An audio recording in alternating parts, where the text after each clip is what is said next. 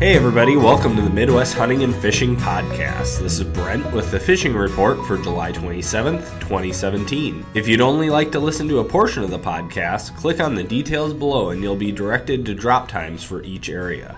Remember to stay up to date on the latest hunting and fishing news at MidwestHuntFish.com. If you'd only like to listen to a portion of the podcast, search Midwest Hunting and Fishing on iTunes or your favorite podcast app. Don't forget to show us what you catch each week by using the hashtag Midwest Hunt Fish on Facebook and Instagram. It's been a warm week so far in the Sioux Falls area, but it looks like we're in for a bit cooler weekend with temps only reaching the low 80s. That just means it's going to be a great weekend to get out on the water. I'll actually be heading up north to Glenwood, Minnesota for a weekend of camping and fishing on Lake Minnewaska up there. So keep an eye out on the uh, Midwest Hunting and Fishing Instagram account to see what I'm catching. It's bound to be a great time. The weather is going to be awesome, and I'm really looking forward to it. Let's head up north and check in with Jarrid Houston in the Duluth Superior area. What's going on this week, Jarrid? Hey everyone, Jarrid Houston calling in from Duluth Superior area um, with this week's fishing report. Say Lake Superior anglers are taking to the 85 foot depths, um, mostly trolling the north shore, so on the Minnesota side of the lake, uh, for a mix of coho, uh, king salmon, and uh, and lakers. Um, you don't have to have downriggers. Some guys are getting away with using a few colors of lead line, you know, targeting that 85 feet water, like I said, and kind of dipping down the top you know, half of the water column, um, filling, you know, plugs and, and that sort of thing. So that's going good for them. On the South Shore Lake Superior, we're starting to see those walleyes come back now that the water's kind of cleared up and, uh, that sort of thing, which is right in time for this weekend's big AIM tournament, AIM Weekend Walleye Series, which will be in town, uh, this weekend. And yes, I will be fishing it with Andy Walsh of Grand Rapids and we'll be targeting Lake Superior, uh, walleyes using trolling methods and that sort of thing. And then we'll also dip into the St. Louis River where we're also having a great walleye bite um, in the lower sections, um, still trolling. So lots of cranks and that sort of thing. So uh, the inland lakes are doing good too, catching a lot of fish, doing uh, you know jigging off weed weed edges and that sort of stuff. So things are going good there. Um, the inland stream fishing is also good for brook trout. Guys are casting hardware, small spinners uh, the faster current areas, you're catching the more of the fish, and uh, and that sort of thing. So the Brule River, the uh, the Baptism on the North Shore, um, lots of uh, lots of lots of opportunities for anglers. So if you need any more information, look us up www.houstonsguideservice.com or give us a call 218-293-1962. Everybody have a great week, see you on the water. Houston out. Thanks, Jarrid, and best of luck to you and your partner in this weekend's fishing tournament. Hope you win it. Let's head over to the Leech Lake area and check in with Jason Freed. What's the report this week, Jason? Hi, this is Jason Freed with Leisure Outdoor Adventures with your Leech Lake area fishing report for this week.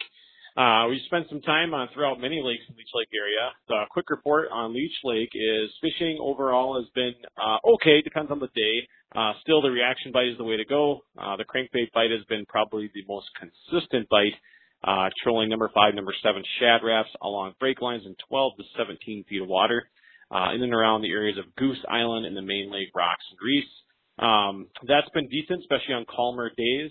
Otherwise, uh, moving into Walker Bay, the shoreline breaks in 18, 25 feet underwater points and bars uh, using Lindy rigs with chubs or Lindy rigs with crawlers has also produced some decent walleye fishing, as well as some nice bonus pike mixed in on those Lindy rigs and minnows. Uh, the fun part this past week has been branching out and getting out on some other lakes uh, within the Hackensack and Walker areas. We're finding smallmouth in 12 to 16 feet of water on rock gravel humps um, either drop shotting or slip bobber fishing, and many of them in, in that 17 to 20 inch range, uh, along with largemouth in 12 to 14 feet of water on the weed lines, uh, with jig worms and tubes, and really anything you really want to try to throw at them. You seem to catch quite a few of them. So a lot of really good fishing on some small local lakes. Uh, if you get out, just kind of mess around, you can find a lot of good rod bending action. So I definitely encourage you if you're in the area to try out some of those smaller lakes. So that's the quick report for this week, and uh, give us a call if you have any questions. One eight five five LOA Hook. Thanks, Jason. Let's head down to central Minnesota and check in with Captain Josh in the Minnesota Fishing Guide Service. What's the report this week, Josh? Hey everybody, Captain Josh, Minnesota Fishing Guide Service, MinnesotaGuideService.com with the last week in July's fishing report. I'll tell you what, been all over the state again. the last seven days, another thousand miles, give or take. But I'll tell you what, from Rainy Lake, good fishing there. Mid Lake reefs, topping off 25 to 35 foot of water, sides of the reefs, tops of the reefs. We found a lot of fish on nondescript spots, meaning spots that most people don't fish.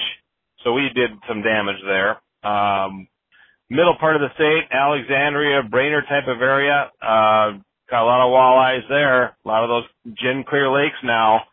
Uh, due to certain circumstances, we were catching them on the weed lines using long leaders and a lot of night crawlers. We burned up 50 dozen night crawlers this last week catching walleyes throughout central Minnesota. Depth ranges anywhere from six down to 23 feet frankly. Uh, the deepest ones we did find were on Rainy Lake, but a lot of the other ones were in that 6 to 23 foot range, whether it's a weed line or shoreline structure or mid-lake type of structure. Um, live bait type of rigs with night crawlers. Did a lot of spinner rig fishing, did some jig fishing. I did some snap jigging with jig and Rapalas.